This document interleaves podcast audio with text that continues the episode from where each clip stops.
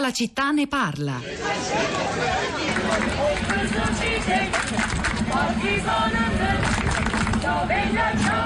le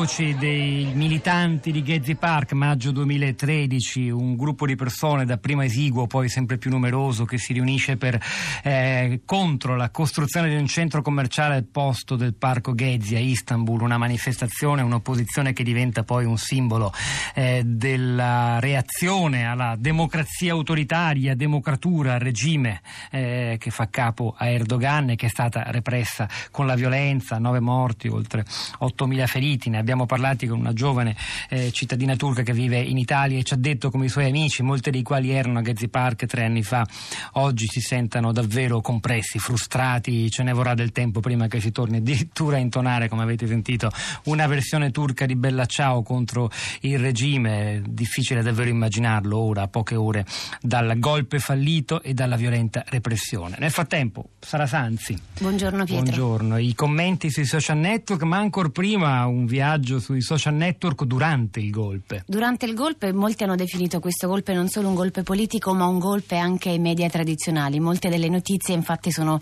passate attraverso i social network persino Erdogan che da sempre ha sempre utilizzato lo strumento del blocco dei social network, potere che gli è stato conferito da una legge in vigore dal 2007, ha utilizzato un sistema vocale di Apple FaceTime per comunicare e per incitare la piazza. Non l'ha utilizzato quella notte solo solo Erdogan ma anche il sindaco di Ankara e anche il profilo Twitter della uh, presidenza turca che in queste ore continua a mostrare immagini del presidente, immagini di funerali che, di quelli che vengono definiti dal profilo i martiri uh, della Turchia. Uh, Qualcuno ha sostenuto, molti sostengono che in realtà eh, i golpisti non abbiano data, dato troppa importanza al blocco della rete, rete che non è stata mai bloccata del tutto, già quella sera stessa Twitter ha fatto sapere che non c'era nessun problema sulle linee, la stessa cosa ha fatto Facebook e, e Whatsapp. Whatsapp, sistema attraverso il quale pare abbiano comunicato tra di loro anche i militari che hanno partecipato al golpe. In questa guerra mediatica ha preso parte anche Anonymous che già alle 10 e pochi minuti del 15 luglio ha twittato un, un, un consiglio, ha consigliato alle eh, persone, agli utilizzatori di Twitter del, e dei social media in generale turchi di scaricare un, un sistema, di utilizzare Tor così da aggirare il blocco. Il blocco in un paese, come dicevamo in apertura, la Turchia, dove questo blocco dei social network nel 2016 c'è già stato per ben, per ben tre volte. E poi vogliamo ascoltare qualche commento sui social network sì. eh, dei nostri ascoltatori stamani. Commentano ovviamente il tentato golpe sulla pagina della città, la città di Radio 3. Assunta Maurini scrive: È sempre più difficile interpretare cosa si nasconde dietro il golpe turco, la mente si confonde nelle ipotesi. Era un falso golpe? Ma le ripercussioni, le purghe, i morti, gli arresti sono veri. Dove si trova la verità? Cosa sappiamo dei piani politici della Turchia con il resto del mondo? Noi impotenti seguitiamo a contare i morti e i inorridire dire di fronte alle violazioni dei diritti umani, alla strisciante paura che tocca anche noi, seduti comodamente sul divano guardando la TV. Oh, a proposito di tensioni e riflessi geopolitici anche di questi ultimi fatti in Turchia, io vi ricordo che subito dopo di noi prenderà il testimone Roberto Zicchittelle a Radio Tremondo dopo aver affrontato il nodo delle nuove tensioni razziali negli Stati Uniti con l'uccisione di tre poliziotti. Eh, tornerà, tornerà sulla Turchia e in particolare sui, sui le, i rapporti, le alleanze tra Erdogan e gli altri protagonisti della scena internazionale, in primis Putin. Ora ascoltiamo tre ascoltatori che sono collegati con noi. Il primo è Norberto. Norberto, buongiorno. Buongiorno a voi, buongiorno a tutti. Sì, il mio messaggio cercava di ritrovare un bandolo nella vicenda caotica del Medio Oriente. A me pare di intravedere che sono due popoli senza Stato, quelli che sono al centro delle tensioni maggiori, i palestinesi e i curdi. E ricordando appelli importanti anche del premio Nobel per la pace Yunus del 2006, nei, dopo i recenti fatti di Dhaka, dice vi prego fate pace laggiù, perché quella è la fucina dove si fondono le armi per poi vengono usate in giro per il mondo. E quindi niente, io volevo rimarcare questo e dire che ciò che abbiamo negato questi popoli nel corso del Novecento, finché non sarà restituito, darà esca a tutti i movimenti che vogliono evidentemente, anche utilizzando poi strumentalmente queste tensioni raggiungere risultati diversi, ma in sostanza, in sostanza, restituiamo la terra a coloro a cui l'abbiamo tolta. Quindi mi scusi e... Roberto per capire, lei dice anche il colpo di Stato in Turchia, quello che sta succedendo in queste ore non si spiega senza affrontare il nodo della questione kurda all'interno Assolutamente, la svolta autoritaria di Erdogan. Erdogan stava trattando con Öcalan quando ha capito che l'HDP vinceva raggiungeva, gli impediva insomma, di avere la maggioranza assoluta, eccetera, eccetera. Ha troncato tutto, ha cominciato le restrizioni, le violenze, ciò che sta capitando nel sud-est della Turchia non lo sappiamo, ma è il modello Gaza. Ecco, a proposito, si parlava di modello israeliano in questi giorni, il modello Gaza è applicato nel sud-est della Turchia, noi abbiamo mm, villaggi rasi al suolo, ecco, eh, villaggi curdi e così via. Cioè impazzisce quando capisce che ci sono rivendicazioni da parte dei curdi, questa è grande, la grande questione turca, credo anche dello stesso esercito laico, eh, perché il timore... Beh, molti militari golpisti sono stanziati proprio da quelle parti. Grazie eh, Norberto. Infatti, prego, grazie. grazie a lei. Stefano, buongiorno, benvenuto. Pronto? Buongiorno. buongiorno. Ma era un messaggio breve breve, più che altro una domanda a cui non avevo risposta e che, che mi è sorta.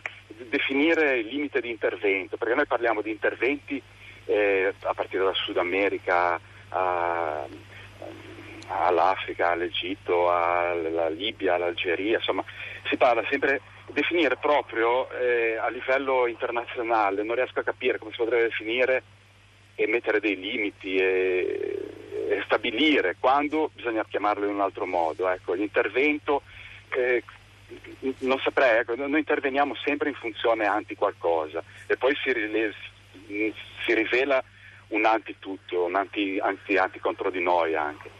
E quindi ecco, la, proprio la parola intervento, la funzione dell'ONU, e delle Nazioni Unite, non, non so, ecco, era una domanda ma non avevo niente da dire in realtà, perché era una domanda che facevo a me stesso, non riesco a definire questa parola. La parola intervento. Intervento, sì, sì, noi interveniamo, ma era mettere un confine, dire cosa vuol dire intervento, l'intervento economico, l'intervento militare, intervenire perché non siamo intervenuti in Ruanda, abbiamo fatto un milione di morti, non siamo intervenuti in Jugoslavia o siamo intervenuti male a livello eh, sovranazionale cosa vuol dire ecco, intervenire?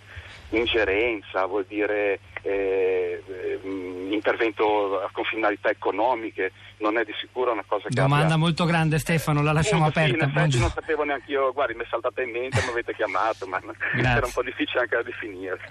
Eh, Sara. Ci spostiamo su Twitter dove abbiamo un messaggio di Alessandro che scrive ormai le strisce ultim'ora dei siti di informazione contengono sempre la parola morti e ancora Manolo che scrive golpe Turchia oscura Nizza, che oscura Puglia, che oscura Dallas, che oscura Fermo, che oscura Dacca, che oscura Medina, che oscura Brexit. Su Twitter come su Facebook eh, gira molto una fotografia, è la foto di un uomo in piedi davanti al carro armato dell'esercito turco vicino alla, all'aeroporto di Ataturk a Istanbul.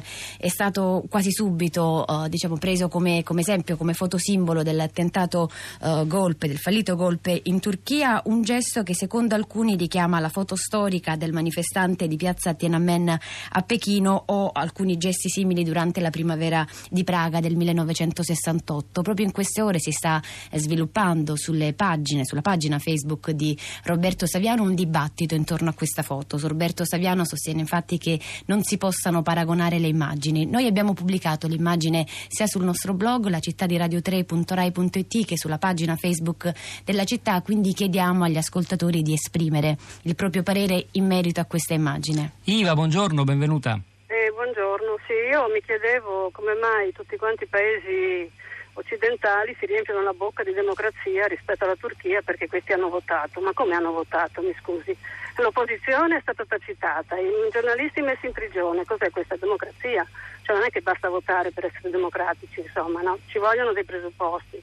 E poi mi chiedevo se fra un po' non avremo un bel po' di turchi che scappano dalla Turchia e ci chiedono asilo, perché se tutta questa violenza viene, viene messa a quei pochi che riescono a scappare, dico io, questo qui è un dittatore, non c'è niente da fare. È chiaro che noi siamo con le mani legate e loro hanno il coltello dalla parte del manico perché la Turchia, per la Turchia passano un sacco di interessi, però non è che ci si può ridurre così. L'Europa se non si sveglia tanto vale che non ci sia più niente. Ecco. Per riapprofondire quelle, le cose che ci ha appena detto Iva, io vi suggerisco caldamente, tra qualche minuto sarà disponibile, di riascoltare la nostra intervista alla politologa Nadia Orbinati, la città di radio3.blog.rai.it è lo spazio su cui continueremo anche a lavorare nelle prossime ore. Sara, se vuoi chiudere con un... Chiudiamo con Marta che testimonia un po' la confusione Twitter? di queste ore. Su Facebook, Facebook, sulla pagina della città, scrive molti dei soldati ribelli erano del tutto ignari di cosa stava succedendo. In ogni caso è tutto sembrato tutto molto strano, anche che Erdogan volasse indisturbato sui cieli della Turchia. E ora queste purghe di giudici, brutto, molto brutto.